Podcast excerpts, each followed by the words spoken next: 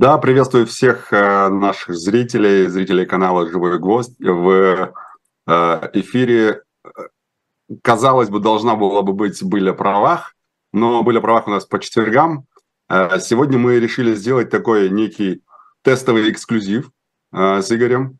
Я напомню, что с нами на связи Игорь Слабых, юрист, ведущий телеграм-канала про американскую судебную практику, который я читаю, кстати говоря, с удовольствием.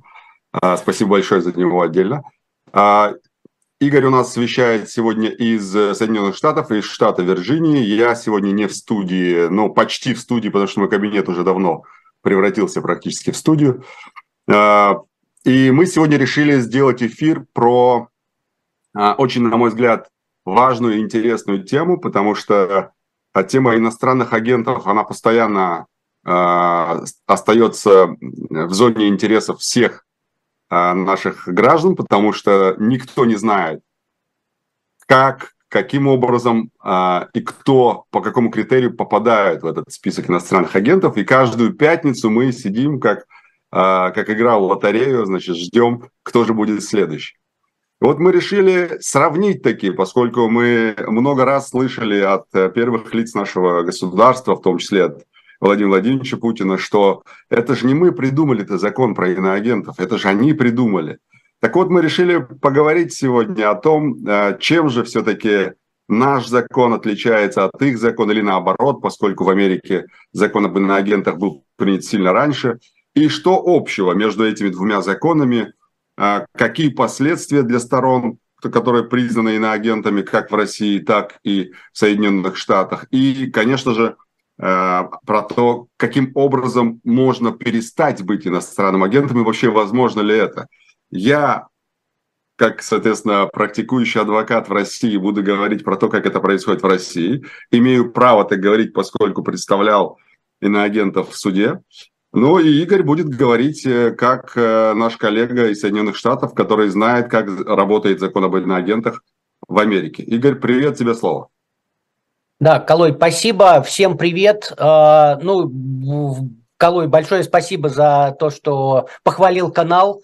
А, значит, я на самом деле рад этой возможности поговорить по закону об иноагентах, потому что, ну вот, э, действительно, Путин говорит, что это ж вот там все придумали э, иностранцы, да, американцы, ну и как бы частично он прав, потому что придумали это действительно американцы, но только э, по содержанию закон, американский закон об иноагентах, это, это совершенно другой закон, нежели российский закон об иноагентах, ну и, собственно говоря, вот об этом мы сейчас и будем рассказывать. Мы пойдем просто от э, одного, одной темы к другой и э, будем параллельно рассказывать. Колой будет рассказывать про Россию, я буду рассказывать про Соединенные Штаты. То есть так, чтобы к концу у вас сложилось такое общее э, впечатление об законах об иностранных агентах и в России, и в США.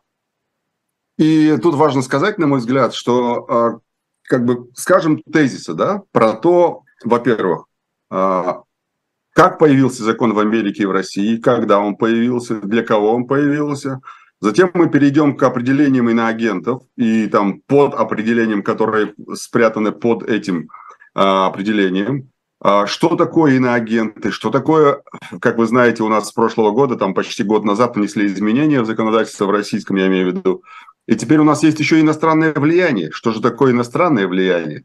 Что же такое например, процедура признания иноагентов, да, э, какой, какие органы, как бы это ни звучало, э, занимаются этим в России и в Соединенных Штатах, какие последствия и ограничения для тех, кого признают в России иноагентом и в Соединенных Штатах. Я много раз еще в «Были о правах» с Алексеем Кузнецовым об этом много говорил, но сегодня, когда мы будем это сравнивать, я думаю, это будет очень интересно, очень интересно проанализировать, потому что мне кажется, что это прям э, должно дать какой-то контраст между тем, что происходит э, в Америке с иноагентами и в России.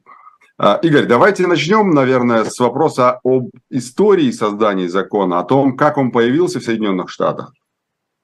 Да, ну, то есть, смотрите, это такая достаточно известная э, штука, что э, сам закон об иностранных агентах появился в США еще в 1938 году как ответ на э, пропаганду нацистской Германии. То есть тогда Конгресс провел полномасштабные слушания, э, потому что Германия пыталась э, воздействовать, э, продвигать свою пропаганду, продвигать свои интересы внутри США, э, и Конгресс провел слушания, э, выяснил о том, что вот такое происходит, и принял этот закон для того, того, чтобы а, цель вообще закона это чтобы американские чиновники знали о том, что они общаются с иностранным агентом. То есть, когда к ним приходит какой-то американец и говорит, что, ребята, вы знаете, есть хорошая тема, надо там принять вот такой закон.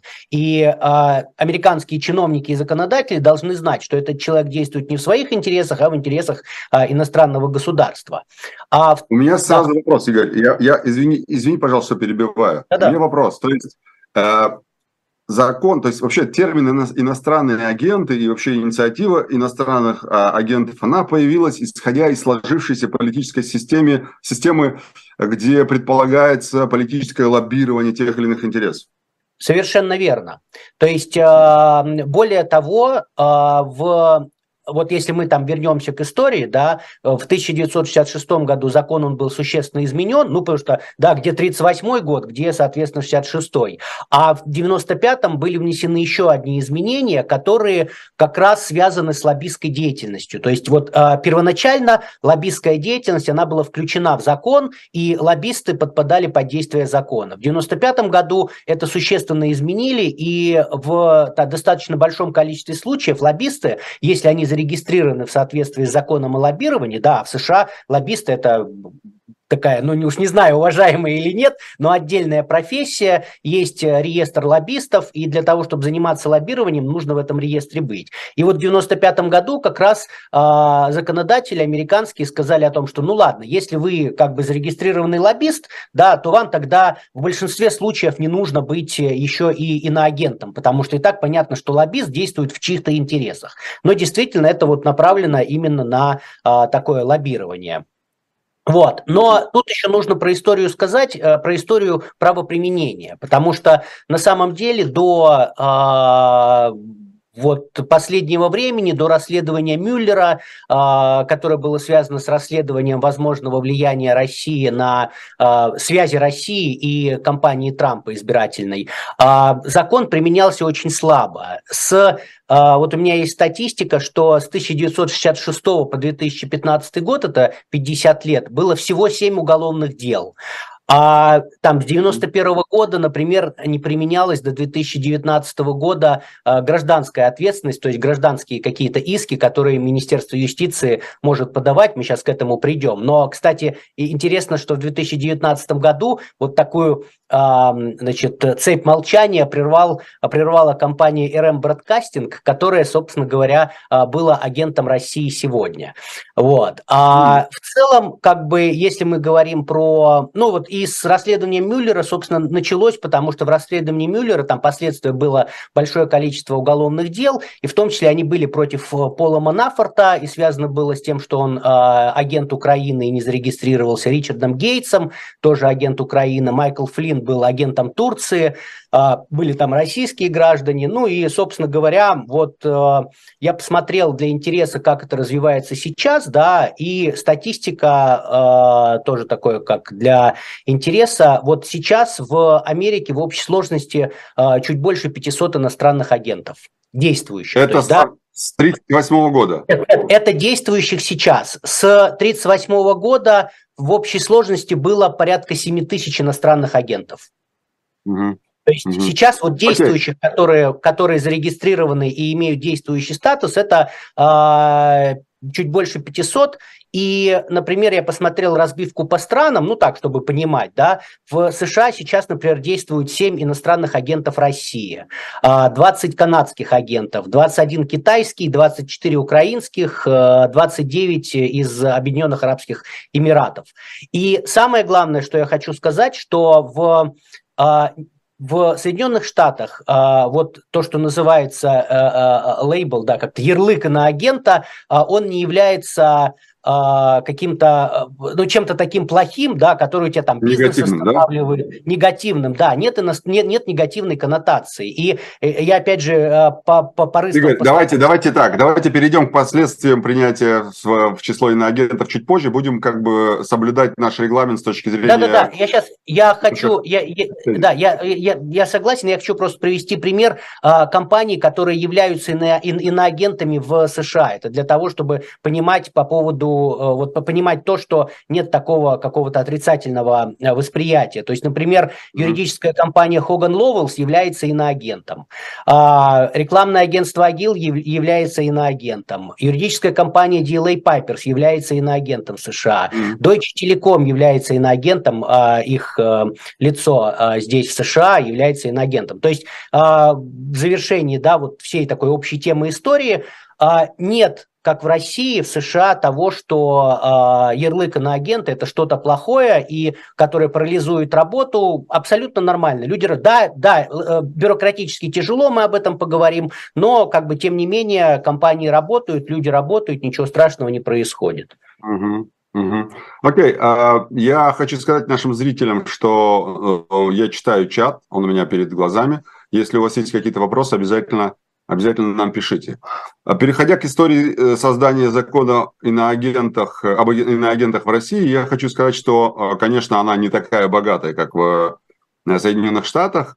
Вообще, впервые понятие иноагента было введено в российское законодательство в 2012 году. И я помню, когда я такой еще молодой, неопытный юрист, адвокат, говорил, что, ребята, что-то там не то, мне говорили, да нет, это все только на НКО распространяется, это не распространяется на другие какие-то лица, тем более физические лица, это все ерунда. Это НКОшники, которые вон из-за рубежа деньги получают, вот для них это делается. И, кстати говоря, этот тезис подтверждал и сам президент, когда он говорил, мы же ничего не говорим, покажите нам просто ваше финансирование и все. Нас больше ничего не интересует. Если вы получаете деньги из-за рубежа, нет вопросов. Просто скажите нам, что действительно логика в этом есть. И если сравнивать с этой точки зрения, логика действительно есть с законом об иноагентах в Америке. Да? Ну, плюс-минус а, то же самое. То есть ты говоришь, либо, ребята, там, признавайте, что вы лоббируете чужие интересы, а здесь говорят, ребята, признавайте, что вы получаете деньги э, из иностранного источника. Но в 2017 году в России вносятся изменения, в, в закон об иноагентах, и СМИ признаются тоже иноагентами. То бишь, а, но, но критерий финансирования все еще сохраняется, да, то есть он еще ключевой критерий для признания иноагента. Дальше в 2019 году в законодательство были внесены изменения, которые определили возможность присвоения статуса иноагента и физическим, и юридическим лицам, если они участвуют внимание, в создании информации СМИ иноагентов или в той или иной форме финансируется из-за рубежа. То есть, если вы участвуете, то есть вы работаете в СМИ иноагенте, создаете для него контент, то есть вы работаете, и тут важные формулировки, да, что значит создание, эм, участвовать в создании информации для СМИ иноагента. Вот мы сейчас с вами, выступая здесь, мы рассказываем что такое иноагенты и так далее, и так далее. Мы создаем, то есть мы участвуем, точнее, а, информации для СМИ. Правда, слава богу, ЖГ не признанный иноагент, но если бы да, то мы бы с вами были бы в зоне риска. Хотя, мы, мне кажется, мы всегда в зоне, в зоне риска. Потом еще, это не все, в 2020 году, в конце, в конце 2020 года, как раз пандемийный год был, появилось такое понятие, как иностранные агенты, незарегистрированные общественные объединения. То есть а, движение, то есть в соответствии с законодательством России, а, может быть объединение либо движение, которое а, юридически не зарегистрировано. И это лицо тоже может быть признано иностранным агентом. И, наконец, хотя, казалось бы, да, а с 1938 года в Америке было раз, два, три изменения, а у нас за там, 11 лет уже он пятый.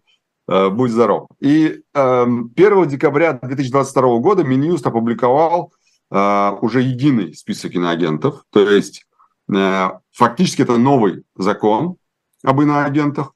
И эм, туда уже входили и ИНН э, компании, и дата рождения физлиц, э, и СМИ, и НКО, то есть любые юридические лица. И самое главное, что основания, появились новые основания. Но про основания мы поговорим чуть позже, когда мы перейдем к этому вопросу, э, когда э, Игорь нам расскажет, что такое, э, каковы, точнее, основания для включения в список иностранных агентов и как это происходит, что самое важное, в Соединенных Штатах. Да, э, то есть, смотрите, с точки зрения признания, по сути, да, иноагентов, кто, кто такие иноагенты, нам нужно выделить две, два э, понятия. То есть, первое – это сами иноагенты, и это иностранные принципалы, то есть иностранные выгодоприобретатели. Значит, э, давайте начнем с последнего, то есть, кто, собственно говоря, заказывает музыку. Э, угу. В законе американском об иностранных агентах э, иностранный принципал, он определяется так. То есть кто, кто может быть иностранным принципалом? Это иностранное правительство, э, иностранная политическая партия, это лицо за пределами э, США, за исключением физлиц граждан США или юрлиц, которые созданы в США, значит, юридические лица, которые основаны на основании иностранного закона либо имеют э, отличную от США то, что называется principal place of business, да, главное место ведения бизнеса. Ну, то есть э, формулировка очень широкая, и мне кажется, что она охватывает вообще ну, всех, кого только можно, с одной стороны. С другой стороны, э, я думаю, что Калой об этом скажет, да, вот мы просто когда обсуждали передачу, э, мы говорили о том, что вот был вопрос, обязывает ли а, американский закон об иностранных агентах раскрывать принципала. Вот. И Э, в любом случае, если есть иноагент, значит, должен быть и принципал. То есть нельзя сказать, что ну в целом там кто-то, да, то есть все равно, несмотря на то, что вот так широко трактуется, кто такой иностранный принципал, все равно во всех и документах, и формах, и судебных актах указывается, указывается, кто является принципалом. То есть либо это может быть физическое лицо, либо это может юридическое лицо, либо правительство какой-то страны, но правительство какой страны будет указано. То есть если зайти, например, на сайт Э, того же Министерства юстиции, посмотреть э, э, вот их табличку, эту открытую информацию, да, там нет пропусков в принципалах. То есть всегда это поле заполнено и всегда известно кто. Если посмотреть судебные решения, то там, ну, это вообще, как бы суд исследует это, он должен понимать, кто является принципалом, почему является принципалом. И э, почему суду это нужно знать? Потому что э, в соответствии с американским законом об, об иностранных агентов одного финансирования недостаточно. Необходимо, чтобы между э, иностранным принципалом и иностранным агентом были и другие и другие связи. То есть, в частности, вот то, что... Например, закон, да, например, какие? Да, закон, закон описывает, то есть сразу должно быть несколько условий. То есть, во-первых, а, должен соблюдаться вид влияния на агента, да, то есть это должно быть, а, сейчас процитирую... Вид влияния на агента. Да, то есть Класс. получается, что а, агентом может быть лицо, действующее а, по поручению, запросу или под, под руководством или контролем иностранного принципала. То есть самого факта финансирования недостаточно. Есть известное очень дело 86 года, старое, которое до сих пор действует и применяется, Irish People, там, и ирландцы, да, и там, если там в двух словах рассказать, это очень важно просто для понимания. А, там была такая система, была Ирландская республиканская армия в Ирландии, если помните такую, у этой республи... Ирландской республиканской армии был свой иностранный агент в США, комитет там поддержки э, ирландцев или что-то такое. И одновременно э, значит, издавалась газета Irish People, ир, ир, ирландцы, и в какой-то момент э, Госдеп пришел, ой, Госдеп, э, Минюст пришел в суд и сказал, смотрите, что у нас творится. У нас, значит, есть э, Ирландская республиканская армия, иностранный принципал, есть иностранный агент комитет помощи. И этот комитет помощи, что он делает? Он платит деньги издателю газеты, он, он, значит, они сидят в одном, а, в одном офисе, пользуются одними и теми же телефонами, значит, частично у них совпадают органы правления, а, и, собственно, поэтому вот это издатель, издатель газеты тоже является иностранным агентом. И суд, правда, не в первой инстанции, в апелляции, но тем не менее он сказал, не-не-не, ребята, подождите, Одних только финансовых отношений недостаточно. Вы, пожалуйста, докажите, что газета, она вот находится под контролем или ирландской республиканской армии, или иностранного агента, до тех пор, пока вы не докажете, что газета находится под контролем, и она исполняет те указания, которые ей дают, ну, все, мы не говорим об иноагентах. И там э, Минюсту в итоге отказали, как бы, потому что суд сказал, мы не видим, что э, иноагентство доказано. Поэтому а я напомню, угу. да, да, Игорь, да, извини, пожалуйста, а я напомню, что моего доверителя Алексея Алексеевича Венедиктова признали иностранным агентом за получение э, денег с Ютуба.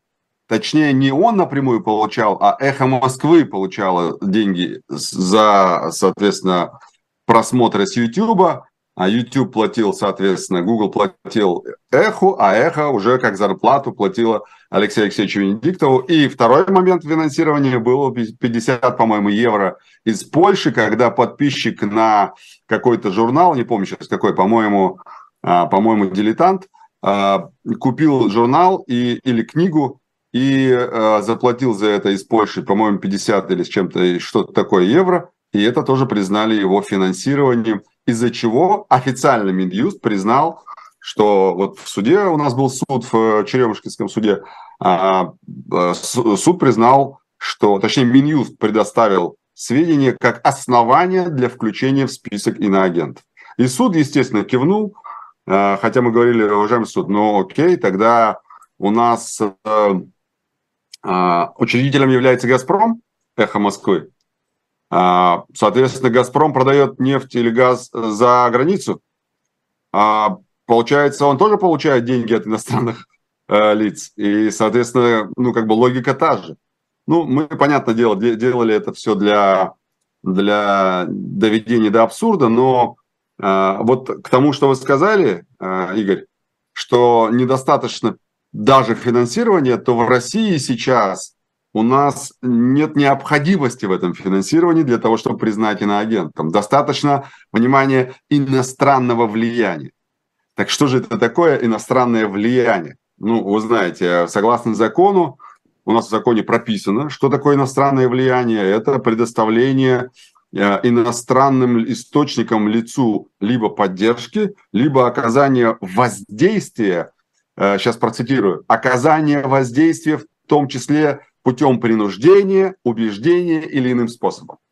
Вот этого достаточно для того, чтобы признать человека иностранным агентом. О чем я говорю? О том, что э, вот эти формулировки принуждение, убеждение э, или иные способы это просто, ну, как бы бескрайнее поле трактовки, трактуй как хочешь. Позвонил, прислал смс или, знаете, мы еще очень э, утрированный, но реальный пример приводили, когда ты смотришь какой-нибудь э, очень-очень плаксивый фильм на Netflix и пустил слезу скупую, и ты уже все, ты потенциальный иностранный агент, потому что ты попал под воздействие, под влияние иностранного лица.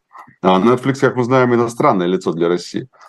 А, ну вот, как бы Чувствуете, да, разницу? Я обращаюсь сейчас к нашим зрителям. То есть в Америке недостаточно финансирования, нужно дополнительные критерии для того, чтобы признать иностранным агентом, а в России достаточно просто влияния, некого влияния, некого воздействия в, путем принуждения, убеждения или иным способом. То есть Воздействие может быть каким угодно способом. Паяльником могут воздействовать, да, могут умолять, на коленях стоять. Это тоже воздействие.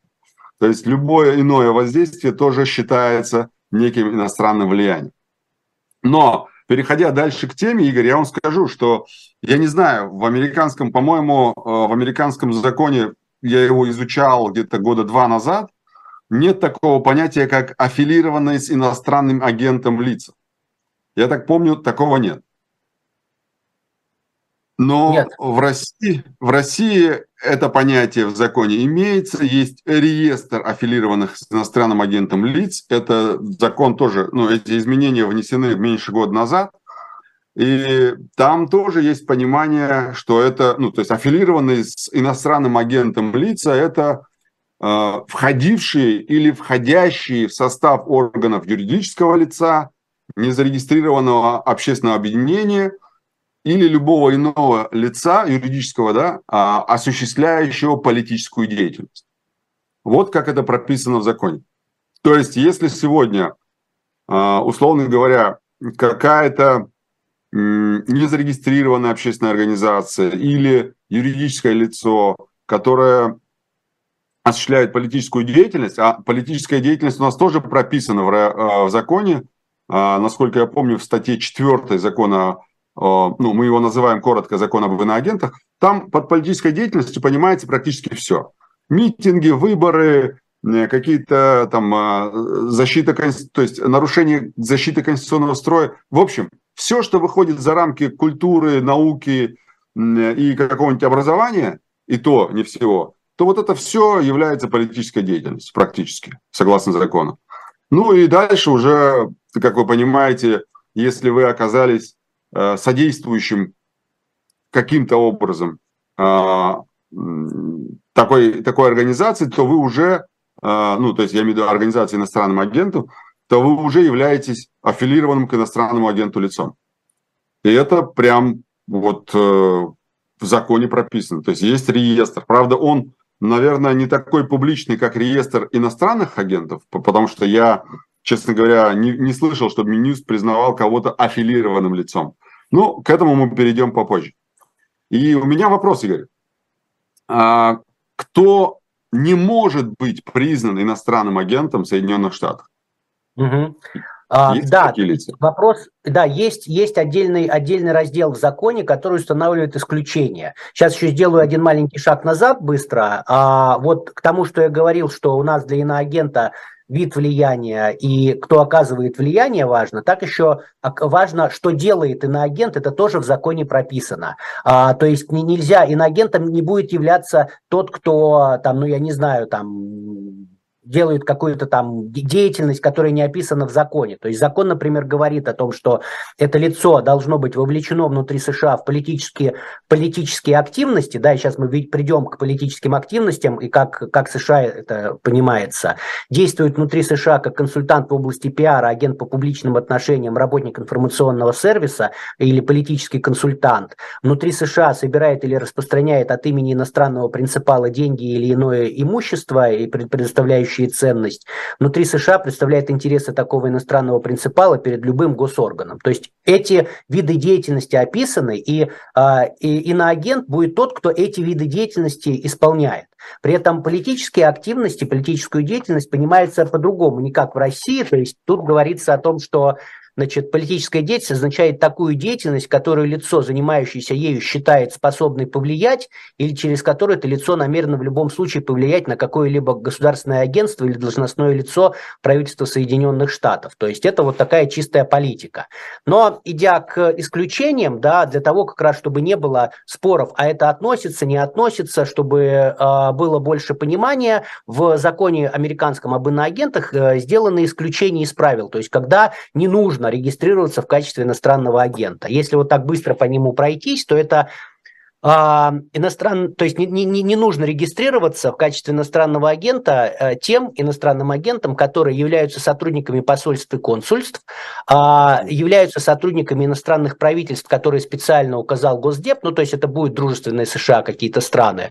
Вот это очень важно. Тем лицам, которые... А у меня, у меня вопрос, Игорь, а есть такое понятие дружественные страны или не Нет, нет, нет, нет, нет, нет, это, это я уже от себя просто добавил. Вот, то есть список не закрытый, просто сказано, что у Госдепа есть право вот назвать какие-то страны, которые, э, которые вот э, э, лица, иностранные агенты, действующие в интересы этих стран, они не должны регистрироваться. Ну, то есть это я делаю вывод очевидный, что это будут дружественные какие-то страны, но такого юридически понятия нету. Очень важный момент про исключением – это то, что не, не, не нужно регистрироваться в качестве иностранного агента тех, тем, кто совершает частные и не политические добросовестные активности по торговле, коммерции от имени иностранного лица. То есть э, торговля, коммерция, если ты ведешь и ты представитель, условно говоря, иностранной компании, здесь полностью все э, исключено. А сбор средств внутри США исключительно медицинскую помощь и поддержку, а, либо на предоставление продовольствия и одежды для облегчения человеческого страдания, добросовестной активности в области религии, академии науки, визуального искусства. А, значит, интересно, что адвокаты, которые именно в рамках существующего судебного процесса, представляющие иностранного клиента, ну, клиента, э, представляющие иностранного принципала, они тоже не должны регистрироваться. И большое исключение для лоббистов, это я об этом говорил, да, то есть лоббисты в большинстве случаев не должны регистрироваться, там есть свои исключения, но в большинстве случаев они а, не должны регистрироваться. То есть вот такие исключения. Есть там еще исключения для СМИ. Там есть ряд требований к СМИ, что э, по пакету, который принадлежит американцам или не американцам, э, кем управляется. Ну, то есть э, для СМИ тоже есть исключения. Там не буду туда влезать, потому что там целый такой список этих э, требований, ну, которые применяются к СМИ. Игорь, я вам скажу, у нас э, список э, тех, кто не может быть включен в список иностранных агентов, сильно, сильно беднее. И здесь все очень просто. На самом деле это аккредитованные иностранные журналисты.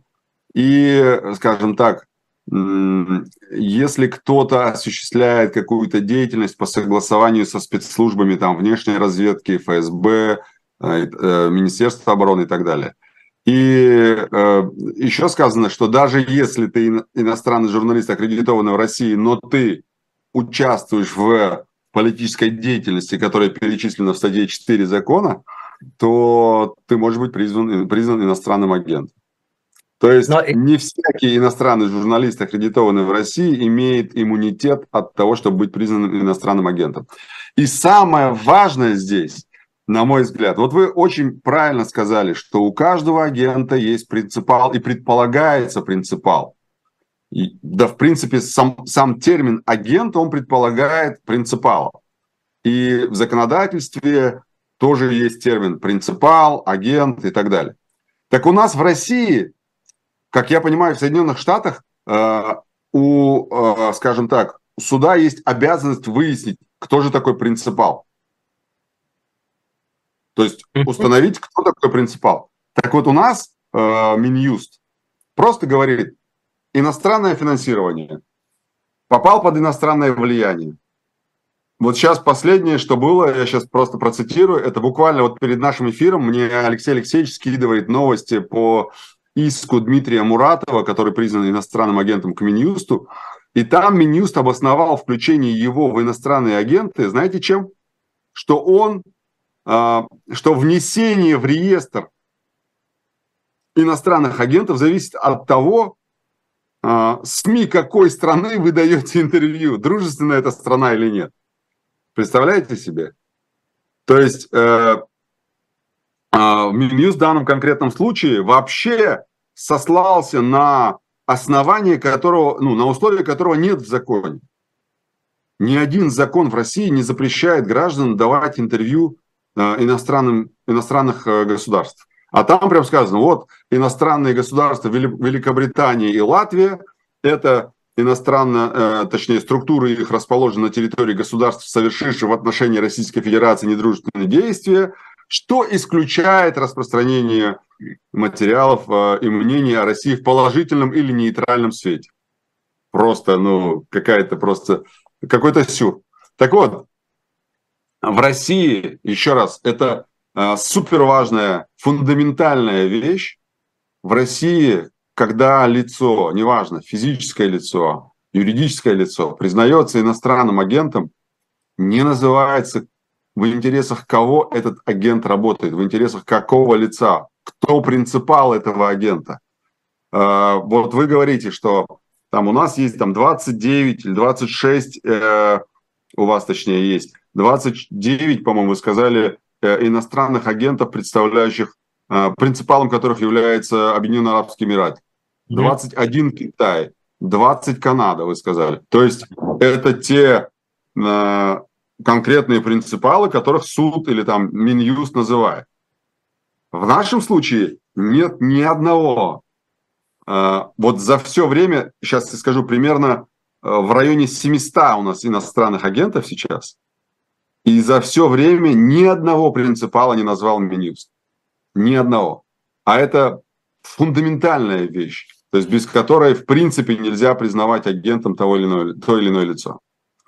Теперь а, давайте перейдем. Мне очень интересно, вот как раз мы подошли к вопросу о процедуре признания иноагентом. Мне кажется, это супер интересно, как это происходит в Соединенных Штатах, потому что вот именно эта точка, на которую ссылаются все наши чиновники. Они говорят, ну вот, посмотрите, туда, вон там у них все то же самое. Давайте посмотрим, насколько это то же самое. Игорь, расскажите нам про процедуру признания иностранным агентом. Да, значит, смотрите, да, принципиальное отличие в том, что э, в Штатах э, иностранный агент должен сам себя зарегистрировать, что называется. То есть он э, не должен ждать, пока там в, Минюст его объявит иностранным агентом или кто-то еще. То есть как только у тебя появилось то, что вот ты иностранный агент, в течение 10 дней ты должен подать заявление в Минюст. Это заявление должно быть, э, твоя подпись должна быть заверена нотариусом. Э, и, собственно говоря, э, все, подаешь это заявление, как правило, это в электронной форме, но можно и почтой направить. И вот с момента, когда Минюст получил это заявление, все, твоя обязанность зарегистрироваться в качестве иноагента, она э, э, выполнена. Пошлина... Игорь, извини, пожалуйста, извини, пожалуйста, я перебиваю. Тут у нас буквально на той неделе, на прошлой неделе случился очень интересный такой кейс, когда, не помню сейчас фамилию, молодой человек просто ради прикола, ради прикола направил письмо с уведомлением э, в России о том, что просит его признать иноагентом, и его Минюст признает иноагентом.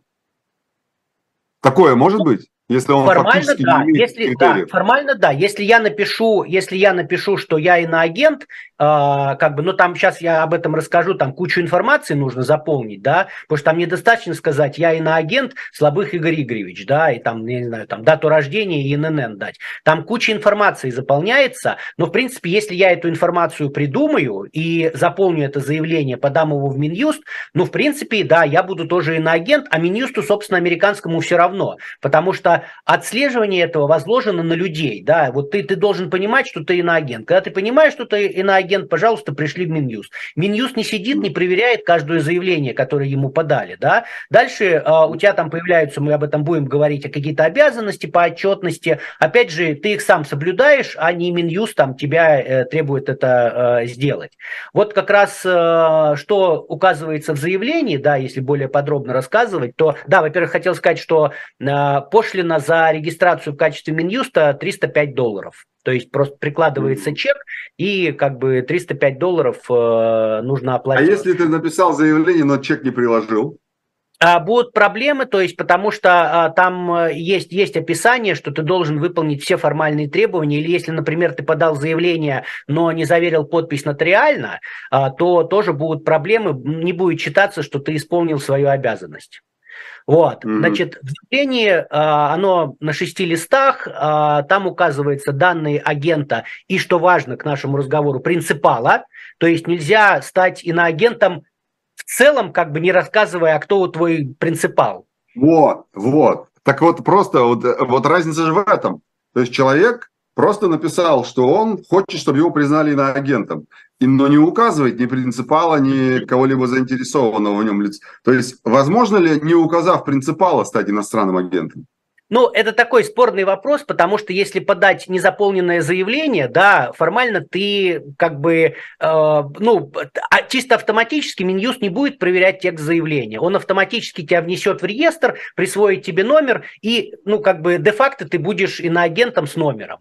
Но, как бы, любая, любая попытка посмотреть содержание этих документов, она покажет, что, как бы, не, чувак, ты что-то это, ты, ты никакой... Игорь, а вот такой вопрос. А, смотрите, вот вы сказали, что обязанность предусмотрена подавать заявление о том, чтобы вы иностранный агент. Согласен. Я вам скажу так. У нас в законе об иностранных агентах такая же обязанность есть. Но что происходит, если лицо этого не делает само? А за это наступает ответственность. Э, дальше уже эта ответственность может быть э, или уголовной, или гражданской, а, но э, как бы вот за это есть ответственность. То есть если ты, опять же, ответственность наступает, ну мы дальше еще будем об этом более подробно говорить, сейчас в двух словах скажу, ответственность наступает за умышленное действие, когда ты не регистрируешься в качестве иноагента. То есть как бы ты объективно подпадаешь под все требования, да, ты знаешь, что ты работаешь, условно говоря, на правительство Китая для того, чтобы там снять какие-то санкции и работаешь э, э из-за этого, там, встречаешься с конгрессменами и объясняешь им, что нужно санкции снимать, вот, то и не зарегистрировался, ну все, у тебя незаконная деятельность и, возможно, уголовная ответственность. А вот вопрос, а как конгрессмены относятся к тому, что нужно встречаться с иностранным агентом или потенциальным иностранным агентом? А, да, собственно говоря, мне кажется, что им все равно, потому что есть обязанность отдельная, да, а, иноагенту раскрывать в разговоре с конгрессменами и при участии в придаче показаний Конгрессу обязательно нужно раскрывать, что ты являешься иностранным агентом. А, опять же, эта обязанность, она, ну, как бы, она исполняется, ну, все знают, что иноагент, иноагент, то есть никто не шарахается, да. Вот мы начинали, я говорил, что там крупнейшие юридические компании являются являются иноагентами.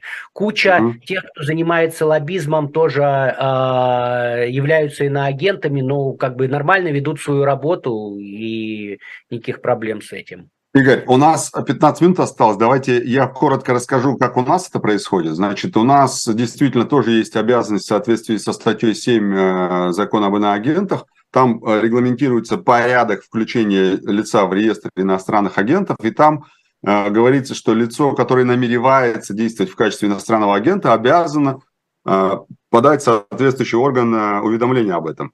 Но если так не происходит, то тоже есть, соответственно, административная ответственность, а потом и уголовная. Но здесь, в этом же статье, есть такое, такая, значит, такой пункт, в котором говорится, что если лицо не подало такое заявление, и Минюст выявил то или иное лицо, которое действует в качестве иностранного агента, то оно само своим решением включает это лицо в реестр э, в течение пяти дней, там, или, по-моему, 10 дней, точнее, да, 10 дней э, со дня выявления этого иностранного агента. И э, там уведомляет в течение не позднее, чем 5 дней, 5 дней со дня принятия решения. То есть вот эта история по пятницам, когда мы ждем список новых иностранных агентов, это про то, что вот они там за неделю выявили еще кого-то. Да, с, прошлого, с прошлой пятницы выявили кого-то еще и включили. Эм, так это происходит. Соответственно, э, у нас в России вообще контролем за деятельностью за отчетами, за вообще э, контролем за деятельностью иностранных агентов занимается Министерство юстиции. Как это происходит в Штатах? Тоже Минюст? Да, это тоже Минюст. А, внутри, соответственно, Минюста есть э, управление, которое занимается национальной безопасностью. Внутри этого управления есть отдел, который занимается а, иностранными агентами. Но я еще, кстати, хочу сделать шаг назад, да, и сказать, что вот такая процедура, когда Минюст кто-то кого-то признает иноагентом, в США она невозможна. Минюст не, не может признать иноагентом. Максимум, что Минюст может сделать, это обратиться в суд с иском, чтобы суд обязал лицо зарегистрироваться в качестве иноагента. А суд mm-hmm. это сделает только если Минюст докажет, что да, действительно а, есть основания для регистрации в, полностью вот в подробностях, да, в том числе с тем самым иностранным принципалом. Но в целом, да, Минюст... Вот она еще, еще одна принципиальная разница, да, то есть у нас в России Минюст включает список иноагентов, а потом иноагент идет, оспаривает это, и, естественно, у него это там в подавляющем большинстве случаев не получается.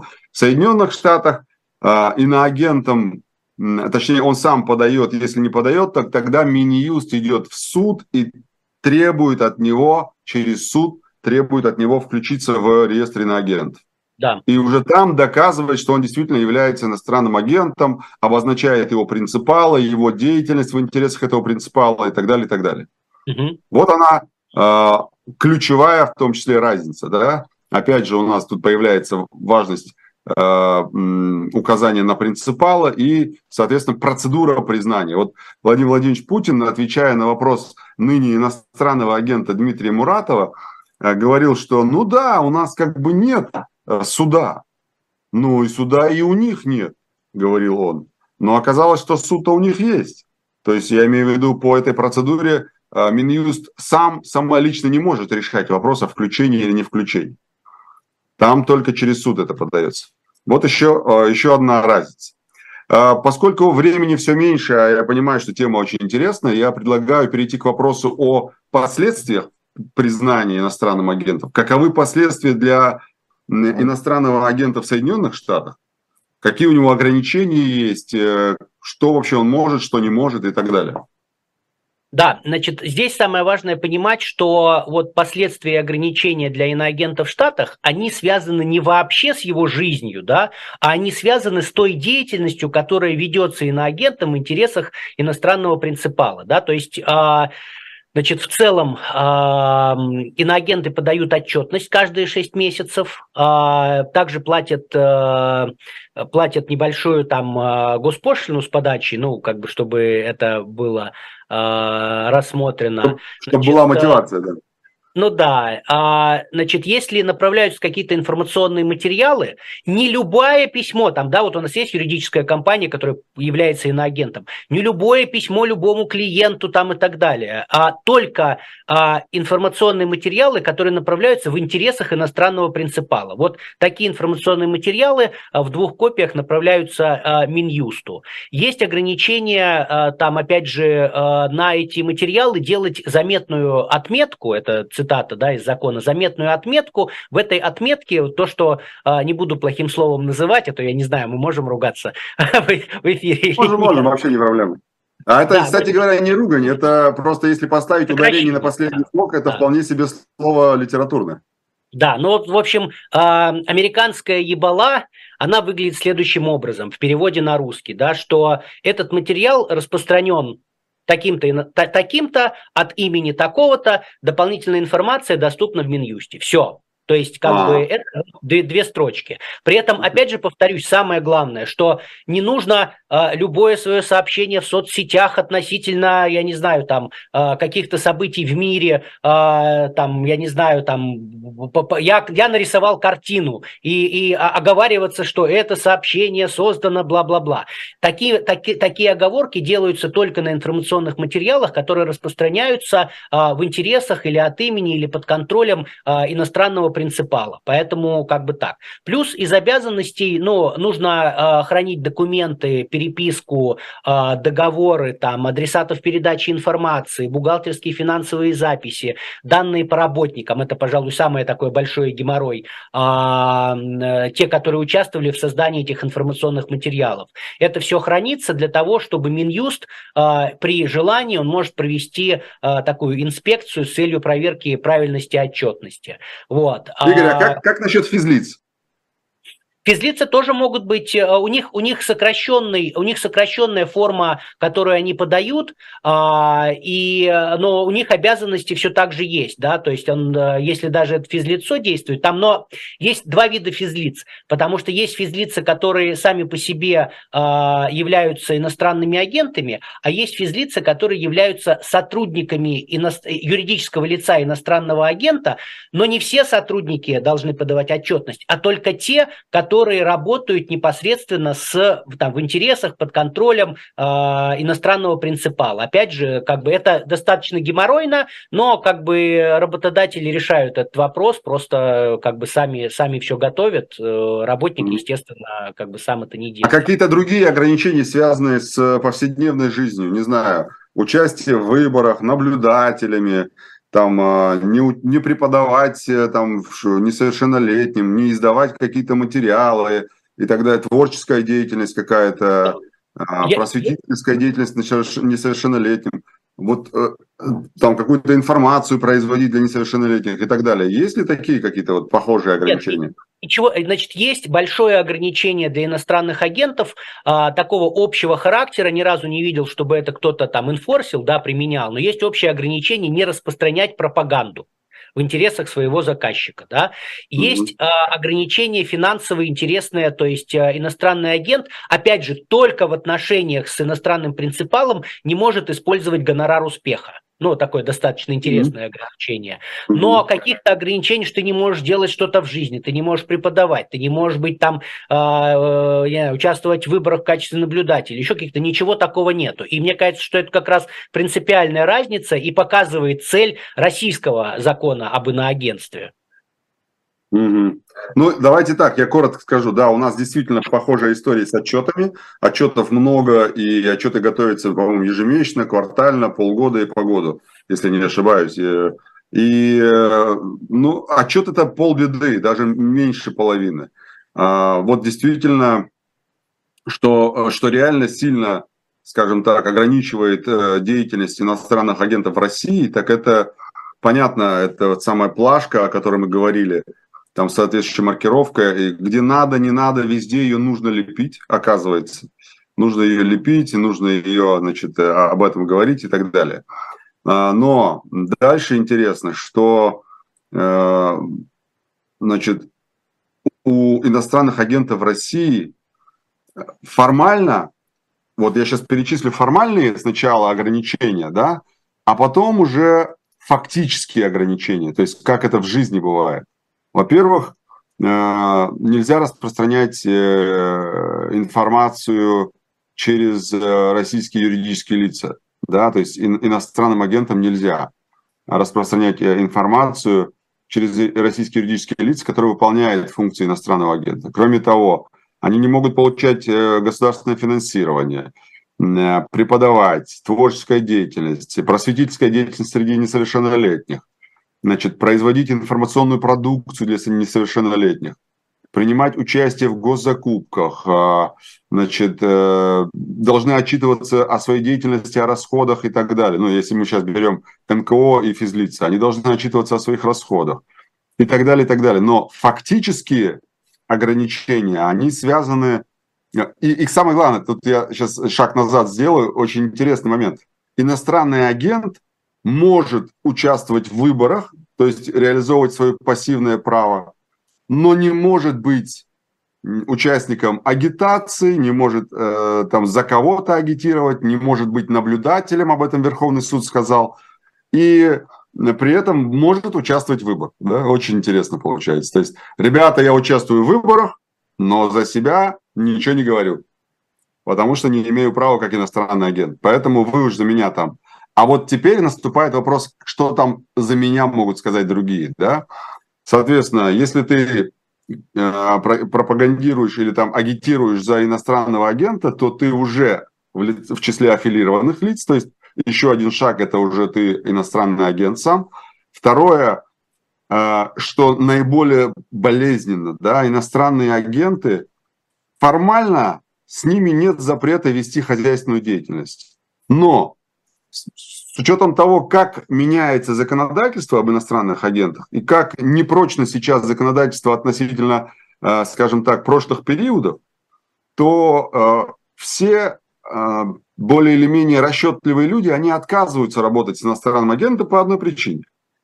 Они говорят, ребята, мы вам заплатим денег, и мы в зоне риска того, что мы находимся, что мы будем иностранным агентом. Вдруг завтра примут закон, Вдруг это все изменится, и все эти платежи будут квалифицированы как финансирование иностранного агента, и нас признают на этом основании иностранным агентом.